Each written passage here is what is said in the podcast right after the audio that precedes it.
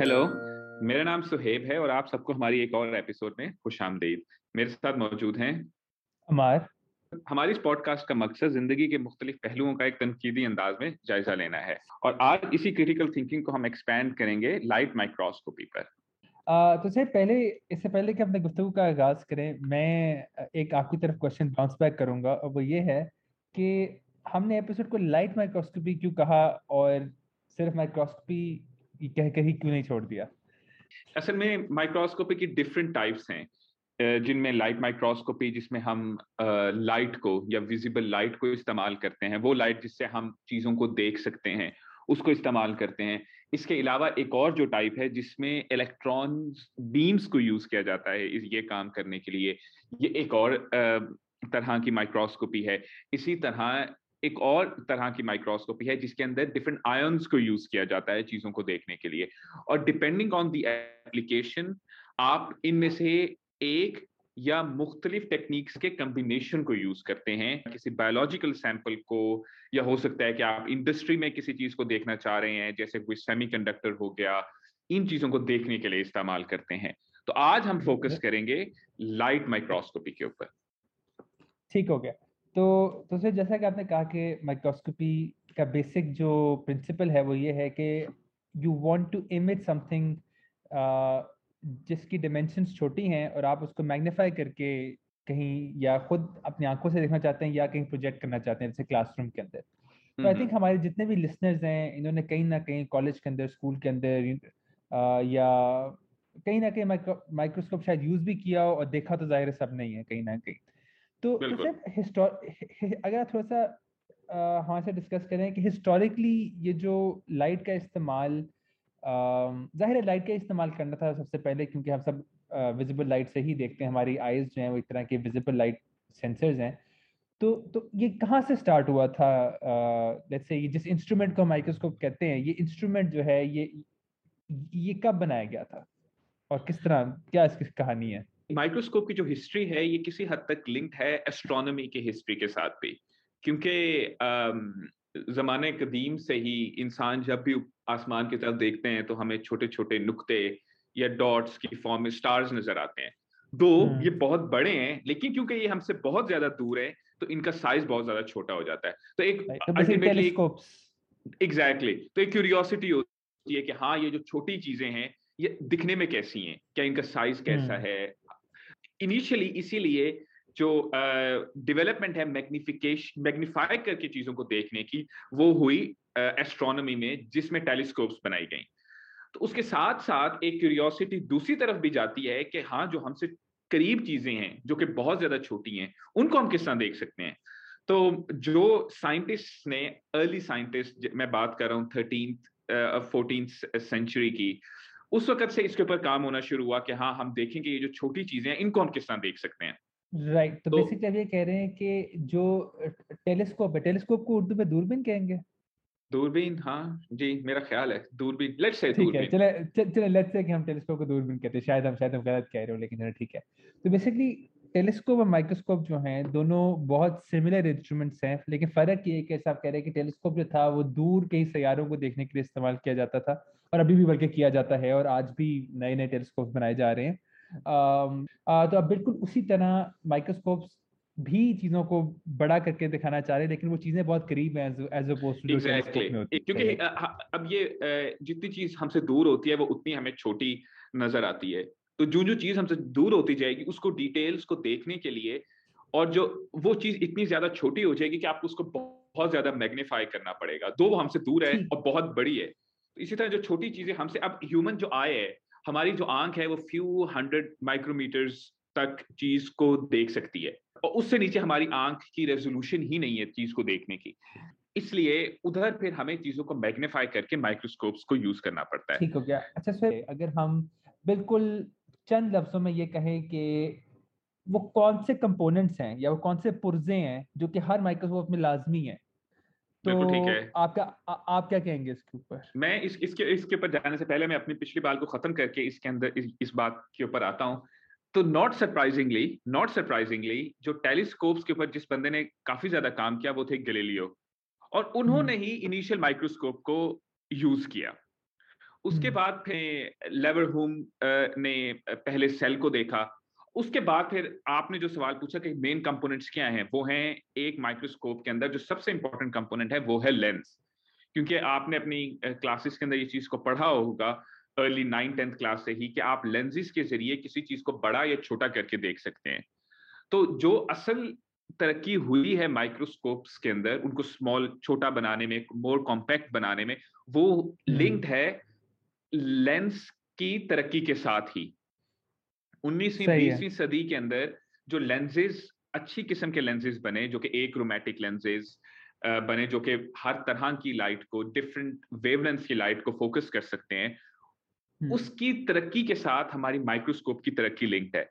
तो main uh, component जो सबसे अहम कंपोनेंट जिसका मैंने कहा वो है लेंसेज इसी तरह अब एक लेंस ने बड़ा तो कर दिया अब लाइक आवर आई हमारी आँख के अंदर एक लेंस तो होता है जो कि इमेज बना देता है लेकिन उस इमेज को रिकॉर्ड करने के लिए हमें चाहिए होता है एक डिटेक्टर जो हमारी आँख के अंदर रेटिना की फॉर्म के अंदर जो सेल्स मौजूद हैं रेटिना वॉल के ऊपर जो सेल्स मौजूद हैं हम्म, वो कैप्चर हम्म। करते हैं इसी तरह जो हमारा हमारी माइक्रोस्कोप्स हैं जो मॉडर्न माइक्रोस्कोप्स हैं वो यूज़ करती हैं डिटेक्टर्स का जो कि हर फोटोन को एक इलेक्ट्रिकल पल्स के अंदर या वोल्टेज के अंदर कन्वर्ट करते हैं जिसको फिर हम आखिरकार एक स्क्रीन के ऊपर देख सकते हैं।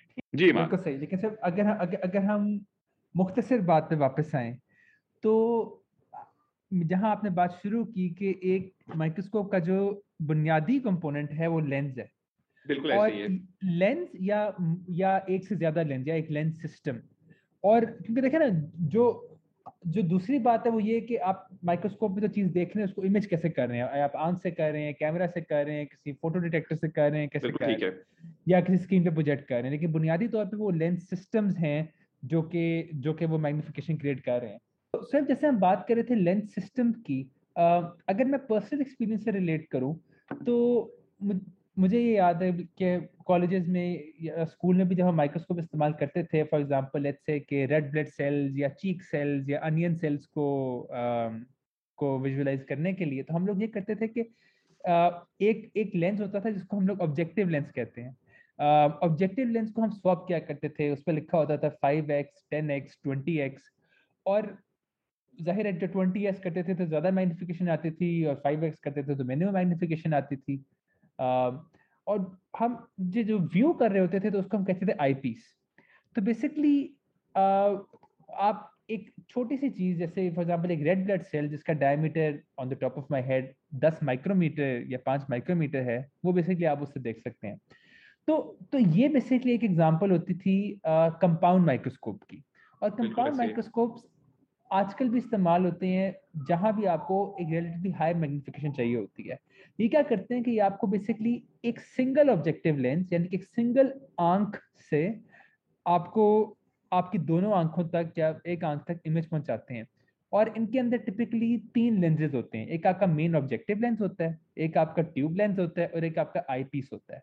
और आई पीस और आई पीस और ऑब्जेक्टिव की जो कॉम्बिनेशन है वो बताता है कि आपकी मैग्निफिकेशन कितनी होगी। लेकिन सर हम्म। ये लेंस सिस्टम के तौर पे इसका ज़िक्र करना इसलिए ज़रूरी है कि अक्सर अगर आप फॉर एग्जांपल लाहौर की एग्जांपल ले लेते हैं क्योंकि मैं लाहौर में रहता हूँ। लाहौर में अगर आप फॉर एग्जांपल हॉल रोड जाएँ तो वहाँ अक्सर जो इलेक्ट्रॉनिक रिपेयर शॉप्स हैं वो लोग एक बड़ा एक एक एक स्टैंड टाइप माइक्रोस्कोप यूज़ कर रहे होते हैं इसमें एक बड़ा सा लेंस लगा होता है नीचे। उसको बार्लो लेंस कहते हैं एक ऑब्जेक्टिव लेंस। वो भी एक ऑब्जेक्टिव लेकिन एक लो मैग्निफिकेशन ऑब्जेक्टिव होता है। लेकिन मज़े की बात यह है कि वो थ्री डिमेंशनल इमेज पैदा कर रहे होते हैं आँखों के अंदर लेकिन बड़ी लो मैग्निफिकेशन का। तो सिर्फ़ उसको कहते हैं स्टीरियो माइक्रोस्कोप तो हम्म। अब तो अगर हम ऑप्टिकल या लाइट माइक्रोस्कोप की बात करें तो स्टीरियो माइक्रोस्कोप जो कि three dimensional low magnification image produce करते हैं और कंपाउंड माइक्रोस्कोप जो कि टू डिमेंशनल लेकिन हाई मैग्निफिकेशन इमेज प्रोड्यूस करते हैं। ये दो ब्रॉड क्लासेस हैं। बिल्कुल ऐसे uh, और आप इनको इस्तेमाल करते हैं और आप इनको इस्तेमाल करते हैं डिपेंडिंग ऑन कि आपकी एप्लीकेशन क्या है। फॉर एग्जांपल अगर आप सेल्स को जिस आपने बताया स्टडी करना चाह रहे हैं जो कि एक टू डायमेंशनल सरफेस के ऊपर स्टिक हुए हैं तो आप शायद कंपाउंड माइक्रोस्कोप को यूज़ कर लें। इसी तरह अगर कोई प्लास्टिक सर्जन अपनी सर्जरी के दौरान वेन्स वगैरह को रिपेयर करना चाह रहे हैं या उनको आपस में जोड़ना चाह रहे हैं तो उनको शायद थोड़ी सी एक थ्री डी कॉन्टेक्स्ट की भी ज़रूरत हो तो वहाँ पे वो फिर एक स्टीरियो माइक्रोस्कोप का इस्तेमाल कर सकते हैं जहाँ पे हाँ. थोड़ी सी लो मैग्निफिकेशन लेकिन उनको वो एक किसी हद तक थ्री डी परसेप्शन मिल जाती है एक सैंपल के बारे में जी बल्कि बड़ी इंटरेस्टिंग बात की हुई है कि फॉर एग्जांपल लेट्स से कि अगर कोई पेशेंट जो है वो एडमिट होते हैं किसी किसी हॉस्पिटल में और उनकी लेट्स से सर्जरी होनी है तो उस उनके जो पूरा प्रोसीजर है उसके अंदर ये दोनों तरह के माइक्रोस्कोप्स यूज़ होंगे।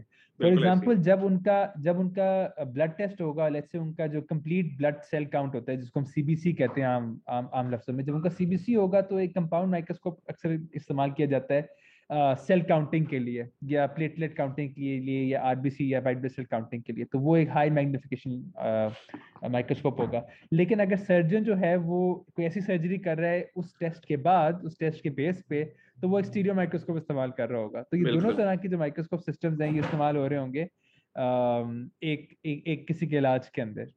एक और तरह के की माइक्रो माइक्रोस्कोप टेक्निक जो कि दोनों टेक्निक्स के साथ लिंक्ड है वो है वो कहलाती है फ्लोरेसेंस माइक्रोस्कोपी क्योंकि अभी तक जिस टेक्निक का हमने ज़िक्र किया वो ये है कि आप विजिबल लाइट को इस्तेमाल करते हैं अपनी सैंपल को के ऊपर वो लाइट फेंकते हैं और जो सैंपल से लाइट जो रिफ्लेक्ट होती है या जो गुजर जाती है या ट्रांसमिट हो जाती है उसको आप हम्म। देख लेते हैं। एक और जो टेक्निक है जिस जो फ्लोरेसेंस माइक्रोस्कोपी है उसके अंदर आप अपने सैंपल के अंदर कुछ खास प्रोटीन्स को या कुछ बायो बायोमोलिक्यूल्स को कुछ खास किस्म के मॉलिक्यूल्स या फ्लोरोफोर्स के साथ लेबल कर देते हैं। फॉर एग्ज़ाम्पल एक एक खास किस्म के प्रोटीन्स कहलाती हैं ग्रीन फ्लोरेसेंस प्रोटीन्स वो प्रोटीन्स अगर आप अपनी प्रोटीन ऑफ़ इंटरेस्ट के साथ लगा दें तो जिस वक्त आप एक लेजर लाइट को अपने सैंपल के ऊपर फेंकेंगे तो आप स्पेसिफिकली उस ग्रीन फ्लोरेसेंट प्रोटीन को देख सकते हैं। पूरे के पूरे सैंपल को नहीं सिर्फ़ उस प्रोटीन को। तो इसका फ़ायदा ये होता है कि आपका बैकग्राउंड जो है वो काफ़ी हद तक कम हो जाता है और आप स्पेसिफिक चीज़ों को बहुत ही हाई मैग्निफिकेशन के ऊपर देख सकते हैं। बिल्कुल ठीक। है सिर्फ़ अगर मैं अगर मैं थोड़ा सा इसको आपकी बात को समराइज करूँ तो ये है कि आप कह रहे हैं कि जो जिस तरह की माइक्रोस्कोपी की हम पहले बात कर रहे थे वो बेसिकली रिलाई करती है लाइट की ट्रांसमिशन या रिफ्लेक्शन या रिफ्लेक्शन पे।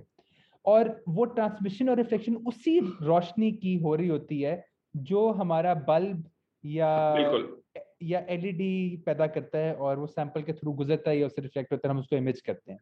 लेकिन फ्लोरेसेंस माइक्रोस्कोप आप कह रहे हैं मुख्तलिफ़ है। फ्लोरेसेंस माइक्रोस्कोप में आप ये करते हैं कि आप एक डाई को एक फ्लोरोफोर को एक प्रोटीन को या किसी मॉलिक्यूल को आप एक्साइट करते हैं किसी लेजर से या किसी और लाइट से और वो फिर एक्साइट होके एक स्पेसिफिक कलर या वेवलेंथ इमिट करता है और डिपेंडिंग ऑन कि वो मॉलिक्यूल कहाँ से इमिट कर रहा है हम हम एक तरह की टारगेटेड इमेजिंग कर सकते हैं। बिल्कुल ऐसा ही है बिल्कुल ऐसा ही है बिल्कुल ऐसा ही है।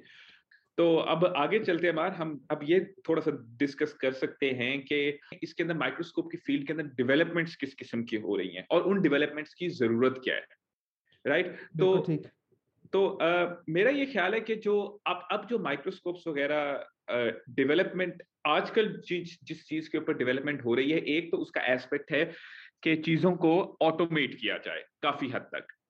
अगर आपने जिस तरह हमारा ज़िक्र किया कि आप अपने जिस वक्त स्कूल्स के अंदर या कॉलेजेस के अंदर माइक्रोस्कोप्स को यूज़ करते हैं तो आप एक सैंपल लेके जाते हैं उसको एक माइक्रोस्कोप के ऊपर रखते हैं और फिर आप अपना फोकस ढूंढते हैं कि यार किस पॉइंट के ऊपर जाके मेरा सैंपल जो है वो क्लियरली विजिबल है। तो आ, आप उसको फिर देख लेते हैं। अब जो नई टेक्नोलॉजी ये जो नई डेवलपमेंट्स हो रही हैं वो ये हो रही हैं कि इस सब के सब प्रोसेस को ऑटोमेट कर दिया जाए।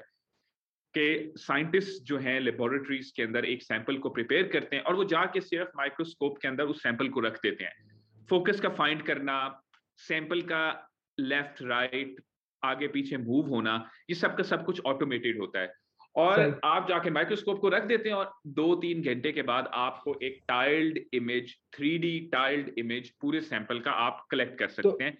इससे पहले कि आप दूसरी तरह की आप जो कह रहे हैं कि जो आजकल एक एक माइक्रोस्कोप माइक्रोस्कोप में रेवोल्यूशन आ रहा है उस पर जाएँ। ये जो आपने ऑटोमेशन की बात की क्या मतलब जितनी मुझे समझ है एज एन इंजीनियर क्या इसका आर्टिफिशियल इंटेलिजेंस और मशीन लर्निंग से भी मेरा ख्याल ताल्लुक होगा कि जिस तरह के एल्गोरिदम्स इंप्लीमेंट किए जा रहे हैं लेट्स से ये इमेजिंग सिस्टम्स के अंदर um, इसका किसी हद तक ताल्लुक आप इस तरह समझ सकते हैं कि आप एक एक आपने थ्री इमेज तो ले लिया। Uh, उसके बाद अगर आपने सेल्स को ऑटोमेटिकली आइडेंटिफाई करना है तो उसके अंदर हाँ हम्म। बिल्कुल आप एआई मशीन लर्निंग को इस्तेमाल कर सकते हैं। हम कंप्यूटर्स को ये सिखा सकते हैं। सिखा सकते हैं कि एक सेल जो है वो इस तरह दिखता है। और हम्म। उस बेसिस के ऊपर आपका कंप्यूटर एल्गोरिदम जो है उससे मिलते जुलते सबके सब सेल्स को आइडेंटिफाई कर सकता है तो, और सिलेक्टिवली तो इमेज भी कर सकता है। इससे वैसे ये भी ख्याल आ रहा है कि लेट्स से हाइपोथेटिकली अगर किसी हाई स्कूल के अंदर एक एक इस तरह का ऑटोमेटेड माइक्रोस्कोप हो तो जो स्टूडेंट्स हैं वो ना सिर्फ़ ये कि किसी अनियन सेल के अंदर न्यूक्लियस सेल वॉल साइटोप्लाज्म इस तरह की चीज़ों को स्टडी कर सकते हैं बायोलॉजी क्लास के अंदर बल्कि वो अपने कंप्यूटर साइंस के कोर्स के अंदर मशीन विजन या इमेज प्रोसेसिंग और uh, इस तरह की एक थोड़ा बहुत आर्टिफिशियल इंटेलिजेंस को भी स्टडी कर सकते हैं उसी सिस्टम के, के पैराडाइम के अंदर। बल्कि अगर हम अगर हम इसी को थोड़ा सा और एक्सटेंड कर दें तो फॉर एग्जांपल जो फिजिक्स के अंदर वो पढ़ रहे हैं लाइट की प्रॉपर्टीज़ और वेवलेंथ वगैरह वो भी सारा का सारा इसी सिस्टम के अंदर या इसी सिस्टम के पढ़ा जा सकता है। Exactly exactly. तो इसके डिफरेंट एब्स्ट्रैक्शन लेवल्स हैं राइट लाइक आपके डिफरेंट एब्स्ट्रैक्शन लेवल हैं। हमारे इर्द गिर्द जितनी भी मशीन हैं फॉर एग्जांपल अगर आप एक गाड़ी को देख लें उसके अंदर भी इस किस्म की हर फिजिक्स की ब्रांच जो है वो किसी हद तक मौजूद है कि मैकेनिकल इंजीनियरिंग से लेके एक इंजन का डिज़ाइन पेट्रोल पेट्रोल की एफिशिएंट यूजेज तो आपका डिफरेंट एब्स्ट्रक्शन लेवल्स हैं। इसी तरह माइक्रोस्कोप भी जो है वो उस एब्स्ट्रक्शन लेवल के ऊपर जा रही हैं कि जिसके अंदर जो एक यूज़र जो है उसके लिए मशीन पूरी की पूरी मशीन की जो यूजेज जो है वो फ्यू बटन्स तक ठीक हो गया। ही रह गई है। कि जिसके अंदर आपने फ्यू बटन्स को प्रोसेस प्रेस करना है और आपका पूरा का पूरा जो सैंपल है वो इमेज हो जाएगा। तो सुहेब जो आप आ, आप ज़िक्र कर रहे थे कि पहली पहला जो आजकल काम हो रहा है वो ऑटोमेटिक माइक्रोस्कोप्स पे हो रहा है। तो आपके हिसाब से दूसरा दूसरा रेवोल्यूशन क्या आ रहा है माइक्रोस्कोपी के अंदर जिसपे आजकल तहकीकी काम फोकस्ड है? अब जो दूसरा तहकीकी काम जो है वो थोड़ा सा ज़्यादा डाइवर्स है। वो डाइवर्स इस किस्म का है कि वो आपको किसी हद तक प्रॉब्लम स्पेसिफिक हो जाता है। लेट से कि आप एक एक सेल के अंदर अभी तक तो हमने पूरे के पूरे सेल की इमेजिंग की बात की ना कि एक, एक सेल को देख सकते हैं। लेट्स से कि आप एक सेल की मेम्ब्रेन के ऊपर एक प्रोटीन को देखना चाहते हैं तो उसके हम्म। लिए आपको अपने माइक्रोस्कोप्स को ऑप्टिमाइज या ट्वीक करना पड़ता है उस प्रोटीन स्पेसिफिक इमेजिंग के लिए। Right right? और हमने अपने पिछले कुछ पॉडकास्ट के अंदर हमने एक डायसेक्शन लिमिट ऑफ़ लाइट का ज़िक्र किया था कि आप लाइट से एक खास रेजोल्यूशन से बियॉन्ड नहीं जा सकते और जो कि रेजोल्यूशन लिमिट है टू थ्री हंड्रेड नैनोमीटर्स मतलब कि टू थ्री हंड्रेड नैनोमीटर से छोटी चीज़ को आप नहीं देख सकते और जो प्रोटीन्स हैं उनका साइज़ होता है चार से पाँच नैनोमीटर्स सही।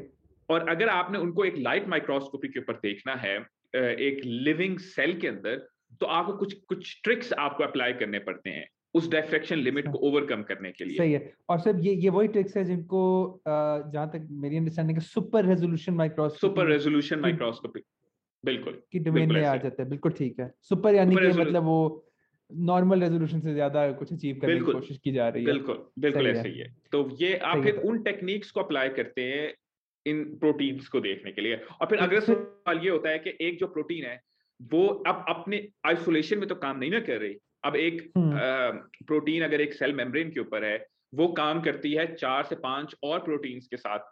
अगर आपने एक प्रोटीन के फ़ंक्शन को स्टडी करना है तो इसका मतलब यह है कि आपको उन चार से पाँच प्रोटीन और जो मेन प्रोटीन है उसके इंटरेक्शन को भी स्टडी करना है। तो फिर आपको हर प्रोटीन को देखना पड़ता है अपने माइक्रोस्कोप के अंदर। तो फिर आप अपने माइक्रोस्कोप को इस तरह ट्वीक करते हैं और इस तरह ऑप्टिमाइज करते हैं कि आप एट अ टाइम दो, तीन, चार प्रोटीन्स को साइमल्टेनियसली एक लिविंग सेल के अंदर देख रहे हैं। तो अब आपकी जो डेवलपमेंट है, वो बहुत ज़्यादा फोकस्ड हो गई है प्रॉब्लम के ऊपर। बिल्कुल सही। तो बेसिकली अभी कह रहे हैं कि बहुत ज़्यादा काम हो रहा है एप्लीकेशन स्पेसिफिक माइक्रोस्कोपी पे और बहुत ज़्यादा काम कह रहे हैं कि बायोलॉजिकल डोमेन में बायोलॉजिकल डोमेन जा रहा है। आई आई थिंक सुहेब हम हम एक पूरा एपिसोड बल्कि कर सकते हैं इस तरह की सुपर रेजोल्यूशन या ऑटोमेटेड माइक्रोस्कोप टेक्निक्स के ऊपर। लेकिन अगर हम हम अब अब चले हमारे लोकल कॉन्टेक्स्ट में अगर आप देखें अगर हम अगर हम पाकिस्तान पे फोकस करें तो मेरी नॉलेज में पाकिस्तान में मुझे नहीं पता कि कोई इस वक्त तहकीकी काम हो रहा है ऑटोमेटेड माइक्रोस्कोप पे या सुपर रेजोल्यूशन माइक्रोस्कोप पे। शायद शायद मैं गलत हूँ बल्कि अगर कोई एक्सपर्ट्स हैं तो हम उनको इंटरव्यू भी करना चाहेंगे आने वाले दिनों के अंदर। um, तो आ, क्या ख्याल है? मतलब अब आ, अगर हम पाकिस्तान स्पेसिफिक प्रॉब्लम्स पे बात करें फॉर एग्जांपल पाकिस्तान में प्रॉब्लम है वाटर क्वालिटी का एक इशू है देहाती इलाकों में बल्कि अब तो शहरों में भी वाटर क्वालिटी का इशू है माइक्रो ऑर्गेनिजम्स लोगों को टाइफाइड हो जाता है पानी पीने के बाद कॉलरा हो जाता है। मिल्क में मिलावट के इश्यूज़ हैं। फ़ूड क्वालिटी के इश्यूज़ हैं, यहाँ टेक्सटाइल इंडस्ट्री है, यहाँ लैब्स हैं, यहाँ बहुत सारे स्कूल्स हैं। तो आप, आपको क्या लगता है, पाकिस्तान में लाइट माइक्रोस्कोप माइक्रोस्कोपी एक इग्नोर्ड एरिया है, एक अंडर डेवलप्ड एरिया है या मुनासिब है, जैसे होना चाहिए? आपका क्या ओपिनियन है इस बारे में? मैंने मैंने तो अपना ओपिनियन दे दिया बातों बातों में।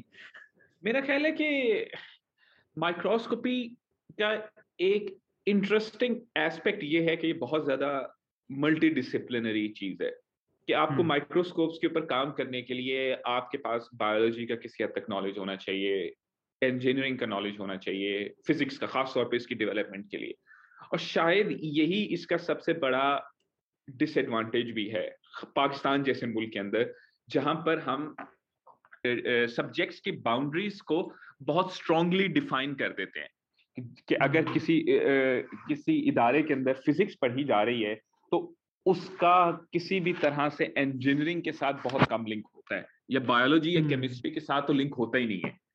तो आ, ये एक चैलेंज है जिसकी वजह से माइक्रोस्कोप्स की जो डेवलपमेंट है वो उस तरह नहीं हो सकी पिछले आ, कुछ अरसे के अंदर जिस तरह से वो दुनिया के अंदर हो रही थी। राइट तो तो मेरा ये ख्याल है कि आपकी बात ठीक है इसकी अपटेक जो है पाकिस्तान के अंदर वो बहुत ज़्यादा नहीं है, लेकिन इसकी एप्लीकेशन बहुत ज़्यादा है। तो मतलब अगर आप देखें कि कोई भी कोई भी I don't think local manufacturer है पाकिस्तान में जो कि इमेजिंग सिस्टम्स बना रहा हो, आया वो कंपाउंड माइक्रोस्कोप हो स्टीरियो माइक्रोस्कोप हो फ्लोरेसेंट माइक्रोस्कोप हो रोबोटिक हो ऑटोमेटेड हो मैनुअल हो, हम सब इम्पोर्ट्स पे रिलाई कर रहे हैं। और और और हमारी समझ भी नहीं है इन सिस्टम्स की बहुत ज़्यादा, हम इनकी रिपेयर भी नहीं कर पाते। तो आई थिंक एक बहुत बड़ा गैप है और और, और शायद हम इस पे भी बल्कि एक एपिसोड करें फॉर एग्जांपल हम थ्री डी प्रिंटेड माइक्रोस्कोप में तफसील पे तफसील हैं हमें बात करनी चाहिए क्योंकि वो भी एक बहुत आ, आ, बड़ा और प्रॉमिसिंग एरिया है जो कि एजुकेशन है जिसकी बहुत सारी एग्जाम्पल्स हो सकती हैं कि आप घर आप थ्री थ्री डी प्रिंट करें मूविंग पार्ट्स जो कि लेट्स से एक माइक्रोस्कोप के अंदर इस्तेमाल किए जा सकें। इसी तरह हमने बात शुरू की थी लेंजेस से लेंस डिज़ाइन पे। अब ठीक है टेलीस्कोप तो शायद एक शौकिया चीज़ हो जिसकी जिसकी एप्लीकेशन शायद शौक पे मुबतना हो। लेकिन माइक्रोस्कोपी एक ऐसी चीज़ है जिसपे आप जिससे एक्चुअली आप कुछ मैन्युफैक्चरिंग में एनालिसिस में जो कि काम आती है। तो तो शायद लेंस लेंस डिज़ाइन और मैन्युफैक्चरिंग पे भी हमें तफसील से बात करनी चाहिए आने वाले एपिसोड्स के अंदर। तो आई थिंक सर मैं तो बस अपनी बात ऐसी इख्तिताम करूँगा कि लाइट माइक्रोस्कोप्स को समझना अप्लाई करना और इस्तेमाल करना ये एक मल्टी बिलियन डॉलर अपॉर्चुनिटी है आई थिंक पाकिस्तान के लिए। और और इसमें डिफरेंट डिसिप्लिन को इंगेज किया जा सकता है डिफरेंट साइंटिफिक और नॉन साइंटिफिक डिसिप्लिन को बोथ एजुकेशन में मेडिसिन में इंडस्ट्री में। तो तो इस इस, इस पे आई थिंक जितनी बात की जाए कम है और इस पे इस पे डेफिनेटली गौर करना चाहिए। आपका क्या ख्याल है इसमें नहीं नहीं, बिल्कुल आपकी बात ठीक है। जो माइक्रोस्कोपी की ओवरऑल जो वर्ल्ड वाइड इंडस्ट्री है, ये मार्केट जो है, वो तकरीबन टेन बिलियन डॉलर्स के करीब की है और जिसमें से पाकिस्तान का शेयर ना होने के बराबर है। लेकिन मेरा ख्याल है, इसको हमें थोड़ा सा हट के ये भी सोचना चाहिए कि हाँ पाकिस्तान के अंदर कुछ चैलेंजेस इस किस्म के मौजूद हैं कि हम चीज़ों को या लेंजेस की हमें शायद वो क्वालिटी मैसर ना हो। लेकिन साथ में हमें यह भी सोचना चाहिए कि जिस वक्त गलेलियो या लेवर होम वगैरह ये जिस वक्त माइक्रोस्कोप्स के इनिशियल एक्सपेरिमेंट्स कर रहे थे इनके पास तो नॉलेज भी नहीं था माइक्रोस्कोप्स का लेंजेस तो साइड की बात है। तो हम्म। जो इनिशियल स्टेप एक किसी भी माशरे के अंदर साइंस की तरक्की का होता है वो उसके लोकल कॉन्टेक्स्ट के साथ लिंक होना बहुत ज़्यादा ज़रूरी है। मेरा कहने का मतलब यह है कि अगर हमें माइक्रोस्कोप्स के ऊपर या किसी भी साइंस की फ़ील्ड के अंदर तरक्की करनी है तो हमें सबसे पहले ये देखना है कि हम उस चीज़ को हमारे पास जो लोकल रिसोर्सेज मौजूद हैं उनसे किस तरह बना सकते हैं। बजाय इसके कि हम बाहर से चीज़ों को लेकर आए लेंसेज को डिटेक्टर्स को क्या हमारे पास लोकली ऐसी चीज़ें मौजूद हैं जिनसे हम बना सकते हैं? और जवाब है कि हाँ हम हमारे पास ऐसी चीज़ें मौजूद हैं कि हम इन बेसिक माइक्रोस्कोप्स को एक घर के अंदर बनाया जा सकता है। अब ज़रूरी नहीं है कि आपने उन माइक्रोस्कोप्स को आगे एक्सपोर्ट की नीयत के साथ आप बना रहे हैं। आपकी लोकल एप्लीकेशंस हो सकती हैं कि जिस जो सिंपल एप्लीकेशन जिसका आपने ज़िक्र किया कि हमारा पानी कितना प्योर है। आ, हमारी जो डिजीजेज हैं या मलेरिया जो है एक ब्लड सैंपल के अंदर मलेरिया किस हद तक मौजूद है? और इस सब के लिए अभी तक हम रिलाय करते हैं माइक्रोस्कोप जो कि बाहर से कहीं से आ रही हैं। जबकि ये बेसिकली सिंपल सिस्टम के तौर पे एक लैब के अंदर या एक घर के अंदर बनाई जा सकती है। आई completely agree sir. I think हम हम i think डेफिनेटली एक एपिसोड में लेंस डिज़ाइन के ऊपर हम बात करेंगे क्योंकि आपने बेसिकली ग्लास को शेप करना है। एक एक एक, एक, एक ऐसे एक ऐसे तरीके से जिससे वो एक पर्टिकुलर तरह से लाइट के वेव फ्रंट को मॉड्यूलेट करे। आई थिंक इसमें डेफिनेटली बात करने के ये एक कॉटेज इंडस्ट्री की अपॉर्चुनिटी है और इसका इस्तेमाल भी बहुत सारे कॉटेज इंडस्ट्रीज़ में किया जा सकता है प्लस एजुकेशन इंस्टीट्यूट तो सुहेब आई थिंक होपफुली हमारे व्यूअर्स को थोड़ी बहुत uh, आज की डिस्कशन से मोटिवेशन uh, मिली होगी लाइट uh, माइक्रोस्कोप्स को एक फ्रेश नज़र से देखने के लिए। थैंक यू आई थिंक एक तो सबसे इम्पोर्टेंट बात ये कि मेरा ख्याल है कि will do this podcast more often now और अगर आपके कोई कमेंट्स वगैरह हैं तो do let us know speak same lang at gmail dot com क्या आप हाँ, हमारे फेसबुक ग्रुप पे मैसेज कर दें हाँ स्पीक सेम लैंग बिल्कुल ऐसे ही है। तो मैं इस, इसको स्पेल कर देता हूँ आपके लिए S P E A K S A M E L A N G at gmail dot com या आप हमें हमारे फेसबुक पेज के ऊपर मैसेज कर सकते हैं। जी और और और अगर किसी के पास कोई कमेंट्स हैं कि हम किस तरह इन पॉडकास्ट को ज़्यादा अप्रोचेबल बना सके तो प्लीज़ वो भी हमसे शेयर करें। Great thank you thank you मार और इसके साथ ही हमारी एपिसोड का वक्त खत्म हुआ, जाता है. Thank you very much